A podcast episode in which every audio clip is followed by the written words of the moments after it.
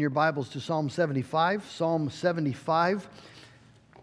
And uh, Psalm 75, if you remember uh, last two weeks ago, we were looking at Psalm 74, where uh, Jerusalem had been destroyed. And the uh, psalmist is wrestling with the ways of God. Why, God, are you, have you cast us off forever? What, how does this make sense as. Um, the temple has been destroyed and God's people have been led into captivity. And Psalms, uh, the commentators believe that Psalm 75 flows right after Psalm 74. So the same context, the same circumstances. And yet you'll notice in Psalm 75 a vastly different feel. Uh, it's a psalm that has uh, confidence in it and uh, very Godward focus to it. And uh, we're going to notice just what happens when we hear from the Lord. And so in Psalm 75, it begins verse 1 with a uh, we give thanks to you, and then 2 through 5, God Himself speaks. And in, uh, in 6 through 7, the psalmist um, is taking the truths about God and applying it to the world. And then the psalm ends in verses 9 and 10 with a celebration. Uh, and I, I, will declare commitment to praising and declaring uh, the praises of the God of Jacob. So, Psalm 75 let's give our attention now and, and we'll look together at what a difference it makes when we get a new perspective on our world um, because we have a new grasp of the reality of God. We give thanks to you, O God. We give thanks for your name is near. We recount your wondrous deeds. At the set time that I appoint, I will judge with equity. When the earth totters and all its inhabitants, it is I who keeps steady its pillars. I say to the boastful, Do not boast, and to the wicked, Do not lift up your horn. Do not lift up your horn on high or speak with haughty neck. For not from the east nor from the west, and not from the wilderness comes lifting up. But it is God who executes judgment, putting down one and lifting up another. For in the hand of the Lord there is a cup with foaming wine well mixed and he pours out from it on all the wicked of the earth, and all the wicked of the earth shall drain it down to the dregs. But I will declare it forever. I will sing praises to the God of Jacob. All the horns of the wicked I will cut off, but the horns of the righteous shall be lifted up. Let's ask the Lord to bless his word. Oh, God our Father, we uh, pray that tonight you would help us, Lord, to be trained by your word. It is sufficient for this task of training us in righteousness. And uh, Lord, I, I, pray that your Spirit would help our minds to be open to receive this truth and our hearts to rest in it and to, to grasp it. Uh, so, Lord, that we have the peace and the patience, the quiet, the confidence that belongs to the people of God. And we pray in Jesus' name, amen. One of the great challenges of being a Christian in um, a maddening world is that Christians can uh, fail to stand out as we ought to. I was reading an article just this week about um, the citizens of Taiwan. As you know, uh, China is rattling its saber, uh, threatening to attack Taiwan. Uh, there are uh, warships encircling the island. There are live rounds being fired. And, and a reporter was just commenting how strange it was to walk the streets of Taiwan and life goes on as though um, nothing of the sort were happening, as though there were no threat at all. People are just living their lives, shopping. Uh, the stock market is rising. Uh, there's no sense of impending doom. And uh, it just struck me that um, Christians on a reverse side, but Christians ought to be noted in the world for living with a calm, a quiet, a peace, um, no matter what is happening in the world around us. That there, there should be something unique so that newspaper reporters um, write articles about these strange people who, um, who just seem to go on with their life and have peace and joy and um, when the sky is falling, when things are coming apart, when, when doom is, is being threatened. The Psalm 75 is a, a, a fascinating a psalm uh, in, in light of the fact that the circumstances of the writer do not seem to have changed. Commentators uh, believe that this psalm follows uh, not just numerically after Psalm 74, but uh, in these Psalms of Asaph, that, that he's in the same context, same circumstance. The Psalms of Asaph that we've covered already, Psalm 73 and 74, and now 75, the first two, 73 and 74, uh, Asaph is wrestling with the ways of God. um, he's noticing things on earth. So in Psalm 73, he sees that the wicked are prospering and the righteous are suffering. And that doesn't fit with uh, how Asaph thought that the life of the godly would, would play out. In his mind, the life of the godly would, it ought to be that the, the righteous are blessed, and you would notice them blessed, and the white life of the wicked should be misery and oppression, and that's not what he sees at all. And so he's asking the question God, what are you doing? Where are you? Uh, we have the same question being asked in Psalm 74, different historical context, but asking the similar question Lord, how does this make sense that you are letting the wicked destroy your temple? They're, they're in your holy place, in your sanctuary. It doesn't make sense. What are you doing? Where are you? And then we have Psalm 75. And the tone is completely different. The tone has shifted from, um, from lamenting to praising. Uh, Psalm 74 ended with this um, appeal for God to act. Verse 22, if you have your Bible open, arise, O God, defend your cause. Remember how the foolish scoff at you all the day. Do not forget the clamor of your foes, the uproar of those who rise against you, which goes up continually. So, what is the writer noticing as he's writing that? He's, he's noticing all the activity of the wicked. He's noticing what they've done to the temple, what they've done to, to God's people. He's listening to the sound of the, the uproar, the clamor of their voices. That's what he sees, that's what he notices. Far too often, we are uh, just like that. Uh, uh, that what we notice is the uproar. We're listening to the clamor. You're on your social media, you're, you're, you're going through your favorite news uh, blogs or, or news uh, stations. And you're, you're, you're, we're just listening to the world, and we get wrapped up in, in, the, in the issues and uh, the agendas or the, the, the, concerns of the world. And, and, and of course, we are citizens of the world, and we have a rightful place to think and discern. But, but too often, our uh, anxiety and fear and uh, clamoring is just, it's just like the world. You would not notice a difference between those who uh, claim to be Christians and followers of Jesus Christ, believers in the living God, and those who want nothing to do with God at all. Uh, everyone's clamoring, everyone's arguing, everyone's got to got to uh, you know make their voice be heard, and and there's fear uh, that that just grips people. Well, brothers, it ought not to be that way. In Psalm 75, shows us that there's a, there's a wonderfully different way of living in this clamoring world. In, in, uh, there's a different way of living amidst the uproar of this uh, falling world. This world where things really do break down and fall apart and where there's devastation, but God's children can live in a different way. There are four parts to the psalm as we notice. The first verse is praise and thanks, and then verses two through five, God Himself speaks. And uh, in verses six through eight, we, we see um, the writer reflecting on God as the judge. And then he concludes with a final commitment to praise the Lord. And so let's give our attention uh, to this psalm and think about how this can reorder the way that we live in the world. I, I have to confess, I as I'm uh, going through this, this psalm and thinking this through, I way too easily get caught up in the latest outrage that I see um, on the, in the news.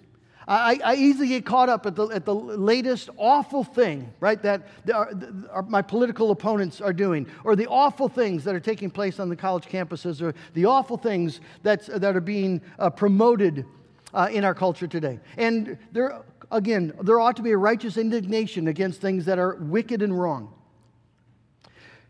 But the psalmist here is writing when it's as bad as it can be. Uh, the wicked are not threatening, the wicked have destroyed Jerusalem.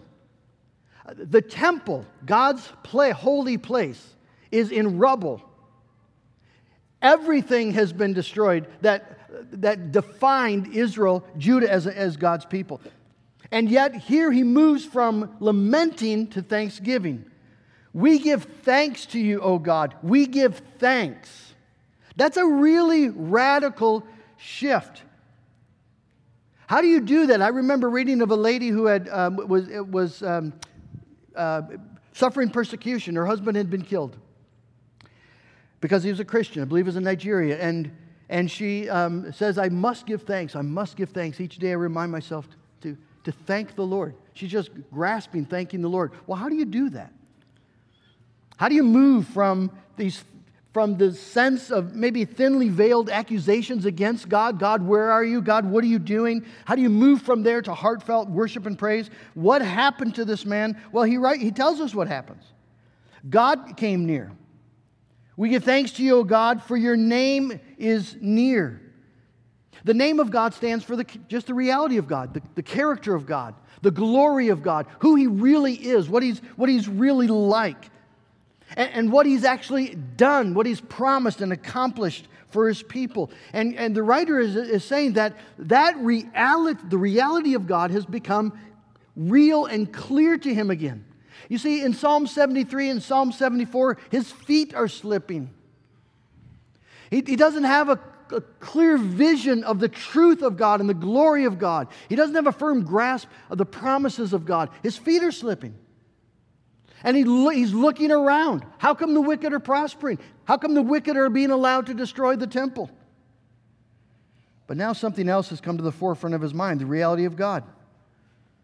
The truth of who God is as Israel's God and the living God. And, and he's going to see that the things that he, that, that he focuses on or notices is the fact that God rules the, over the nations and God judges the earth.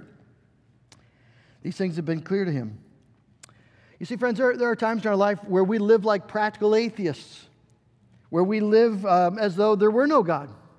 And, and we do it more often than we know. I, I always remember uh, Doug Rosine uh, rebuking me, and he would do it several times, and I'd be explaining some, some problem, you know, some big deal that's happening, and, and whoa, whoa, whoa, and, and, uh, and Doug would say, I don't know, do you think we could trust God for that?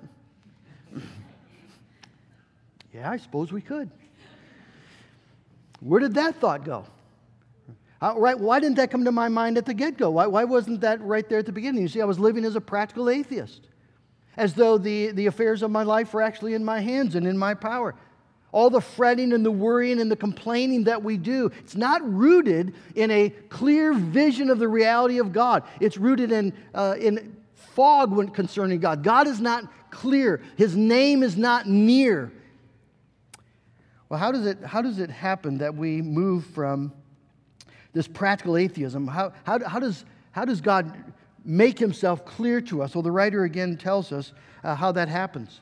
It happens, it, uh, it for him. We recount your wondrous deeds. Uh, Kidner, Derek Kidner says the Hebrew translates literally as, Thy name is brought very near to us in the story of your wondrous deeds. Thy name is brought very near to us in the story of thy wondrous deeds. So the sense is that in the context of worship, as the story of God's redemptive power and his saving grace, as that story is told over again, the name of God, the truth of God, once again becomes clear. The reality of God as, as a saving God who, who rescued Israel out of the power of Egypt by his own mighty outstretched arm and kept them alive in the wilderness, made water come out of the rock, brought down manna from heaven, providing for his people, setting a table in the wilderness. Uh, the God who led them into the land of Canaan and, and, gave that land to them as a free gift. The truth of all that God, uh, what he was like and what he had accomplished, what he had promised, that becomes clear as the story is told. Kidner says the thanks are prompted by memory and the memory by recital. Isn't that exactly what we find week after week as we gather for worship? We come with weary hearts, with hurting hearts, with confused minds. It's been a mess of a week. And sometimes God people come, come struggling in and not knowing which end is up. But as we begin to sing songs that extol the glory of God, and as we read the scripture and we hear again the promises of God, as we uh, recount the story of, of God's wondrous deeds, And we hear a message maybe that, that explains and, and tells the story again that all that truth about God becomes real to us again. His name is brought near to us again. Our hearts are warmed by the sunshine of God's love and grace to us, and, and we leave worship with a new perspective. That's what worship does. It, it gives us a renewed grasp of the truth of who God really is and what it means to be His child, what it means to belong to Him. If you leave Sunday after Sunday without a sense that you've, your, your mind has been attuned again to eternal truths and the reality of God, either you're not paying attention or, or we're not opening the scripture together. Because as the redemptive story is told, as uh, God speaks in His Word, this is what happens. It's what happened for him. It's what makes um, a complainer into a worshiper, someone who frets into someone who praises. Well, when, when uh, we come in worship, God Himself speaks, and that's exactly what we find in verses 2 through 5. And God reveals Himself to be a God who reigns. God tells us that at the set time that I appoint, I will judge with equity. You see, the, the writer in Psalm 73 and 74 uh, was wrestling with delayed judgment. Why are the wicked prospering? And he forgot that God has set a day when judgment will come. Uh, in, in Psalm 74, why are the wicked trashing the temple? Why, and why isn't God doing anything? And, and he has forgotten that God has set a day when judgment will come. It's not judgment day yet. Christians can get confused and Christians can get concerned when, we, when it looks like uh, unrighteousness is winning, when it looks like the, the, the church is being uh, slowly um, oppressed and, and, and destroyed, persecuted in place, some places in the world uh, out of existence. How, how does that make sense? Why, doesn't God respond? Well, He's going to respond. He's going to respond. It's not judgment day yet. And so God says, I have set a time that I will appoint. Just because God is not acting now does not mean that God is not in control and that, and that justice will be avoided. It will not be avoided. Though judgment seems to be delayed, it has been appointed. A day of judgment has been appointed. And God wants us to know that. It's appointed unto every man once to die and then to face the judgment. So, no matter uh, how the, the kings and rulers of this earth might threaten and might roar and might wreak havoc on God's creation, the fact is that a judgment day has been set where justice will be meted out. He will judge with perfect equity, impeccable and perfect justice. We do not live in an amoral universe. I was reading a book recently about uh, a man's experience in Vietnam and just writes about the unbelievable randomness of the violence and the death in Vietnam, where you'd, you would be sent to, to take a hill and uh, you'd have no idea why. Uh, you, would, you, would, you would see friends um, who are killed simply because they turned the wrong way at the wrong moment. There's no rhyme, there's no reason. It's utterly random and it's absolutely meaningless. All of it. And he wrote, There's no God in Vietnam. There can't be a God in Vietnam. Vietnam is amoral. Well, if you just look at the circumstances, yeah, you'll be tempted to think that. If you try to discern things simply by looking at what you see, it will look like evil goes unanswered. It will look like this world is completely random. It will look like righteousness has no reward at all. But God speaks I will judge with equity.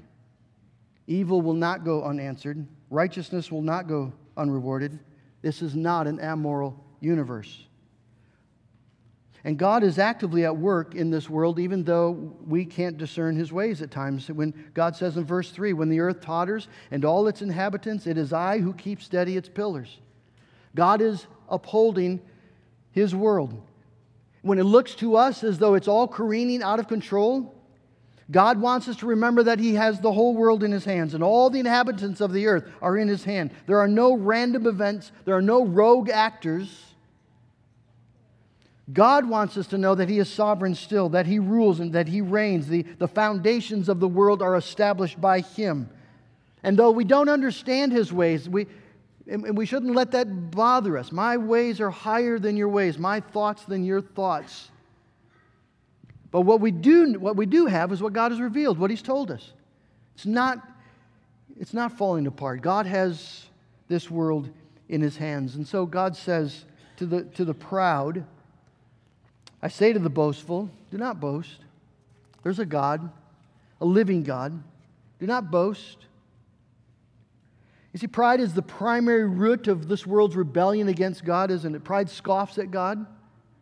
Pride is abhorrent to God. Boys and girls, the, remember maybe have that little song, there are six things, even seven, that the Lord hates that he cannot stand?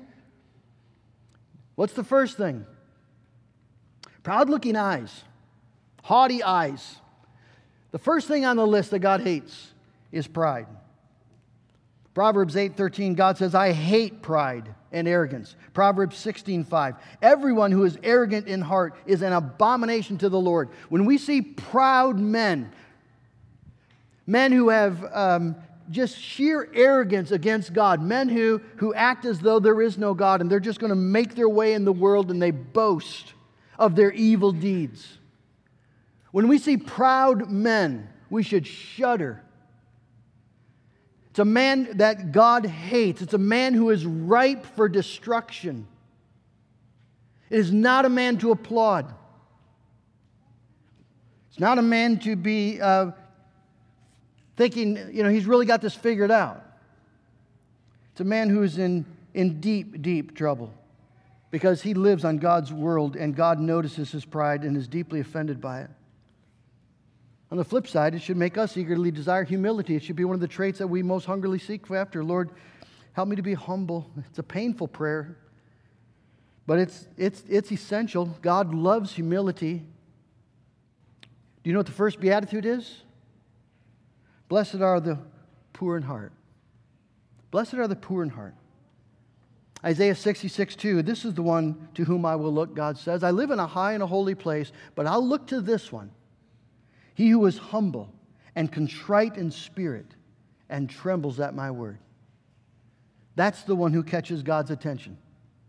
That's the one who receives God's blessing. He opposes the proud, He gives grace to the humble. He gives grace to the humble. He lifts them up, and that's the theme of verses 6 through 8. For not from the east or from the west, and not from the wilderness comes lifting up, but it is God who executes judgment, putting down one and lifting up another. Deep in the heart of every person is a desire to be lifted up. You'll see the phrase here twice in verse 6, and then again in verse 7, shows up again in verse 10.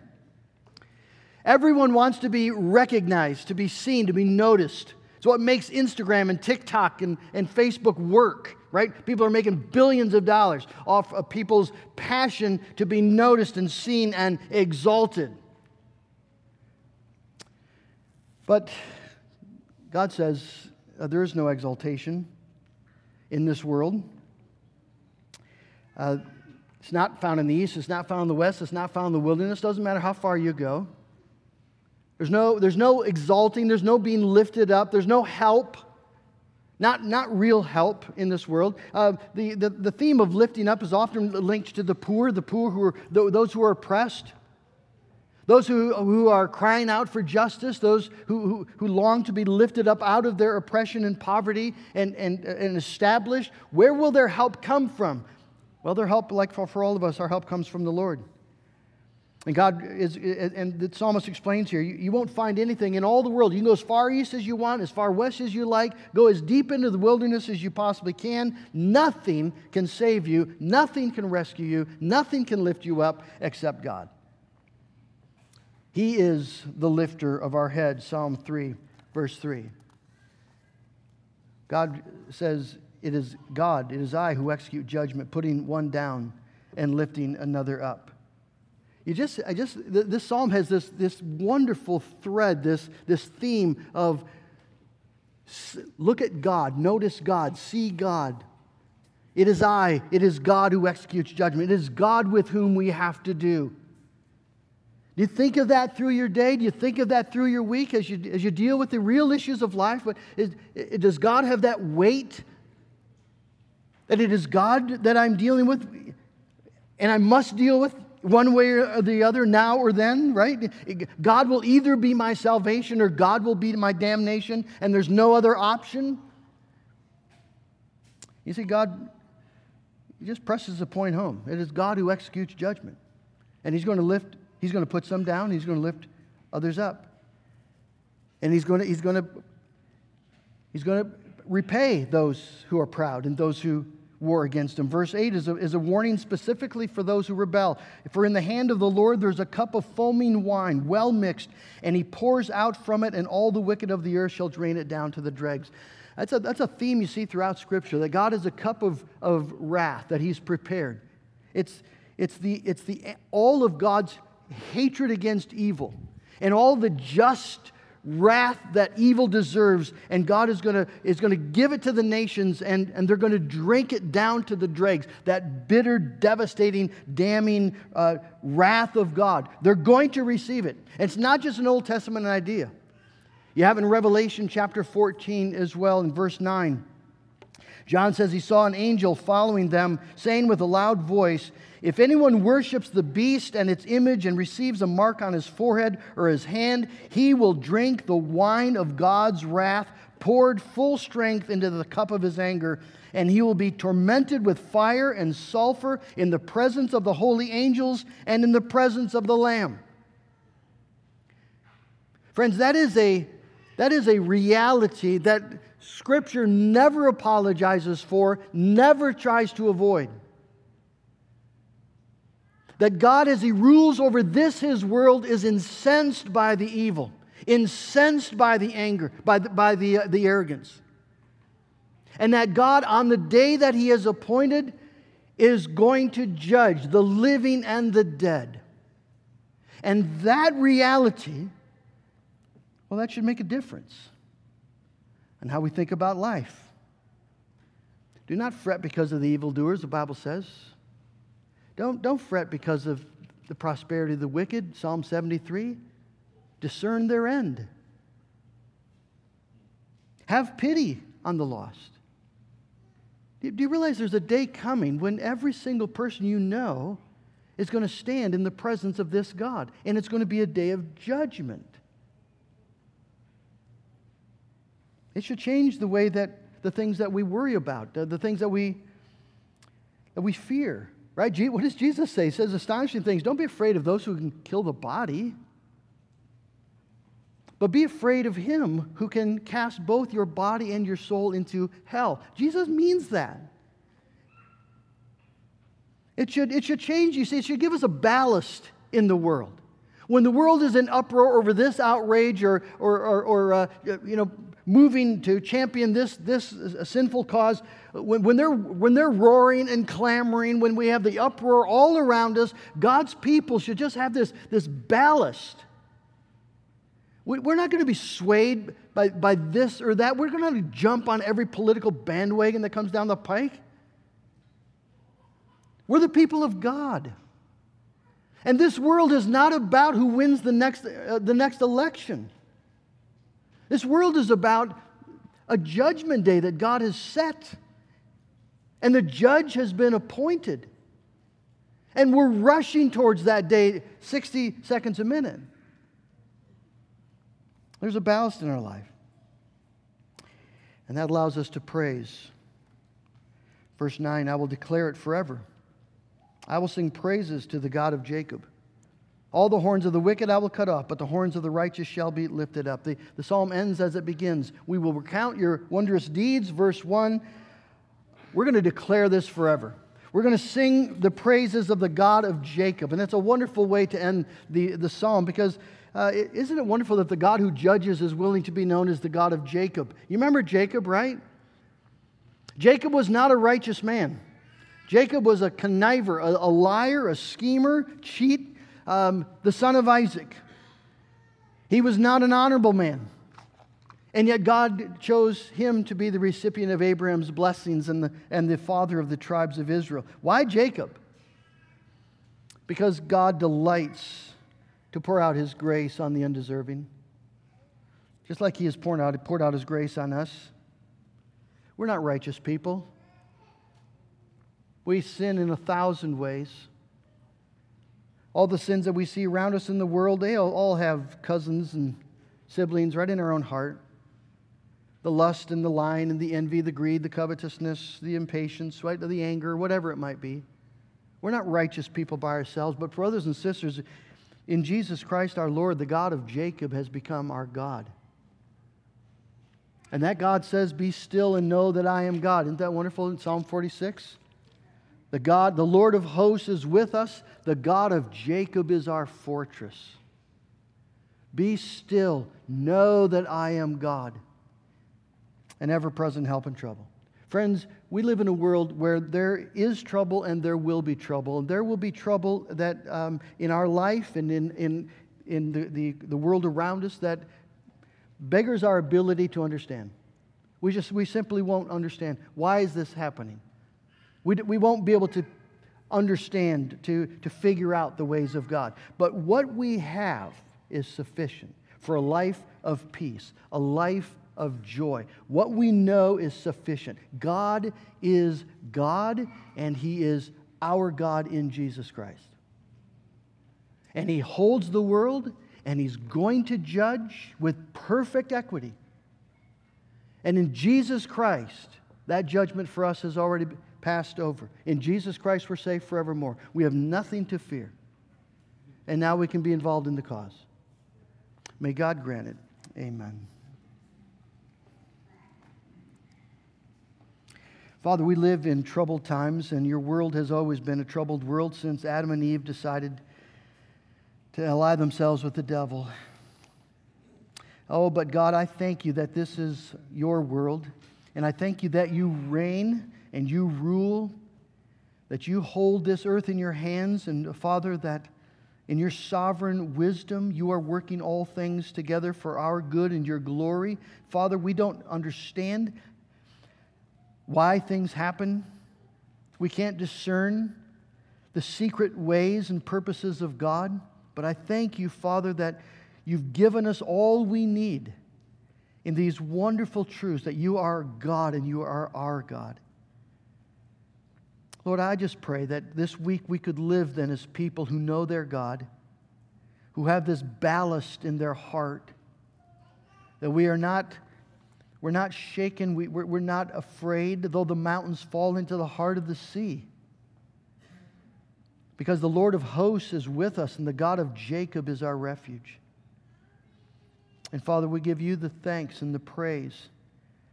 And we thank you, Lord God, on the day of judgment we have a place to hide in Jesus Christ. We thank you, Lord, that on the day of judgment we have nothing to fear. And I pray, Lord, that if there any, be any here tonight who are not ready to face the judgment day of God, oh, Father, that you would give them the, the ability to repent and to flee to Jesus Christ. For this is the day of grace, this is the day of salvation. Seek ye the Lord while he may be found, and call upon him while he is near. Father, make us ready that we might live in this life at peace and on that day with joy. In Jesus' name, amen. Let's sing together um, the wonderful hymn, The Ancient of Days. My God is the Ancient of Days. Let's stand together and sing.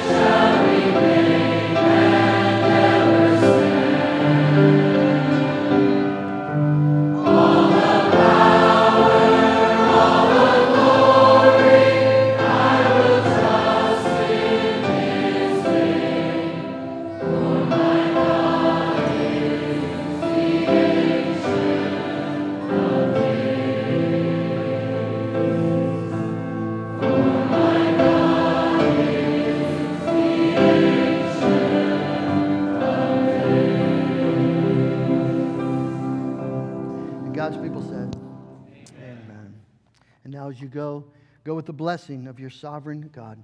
The Lord bless you and keep you. The Lord make his face to shine upon you and be gracious to you. The Lord lift up his countenance upon you and give you his peace. Amen.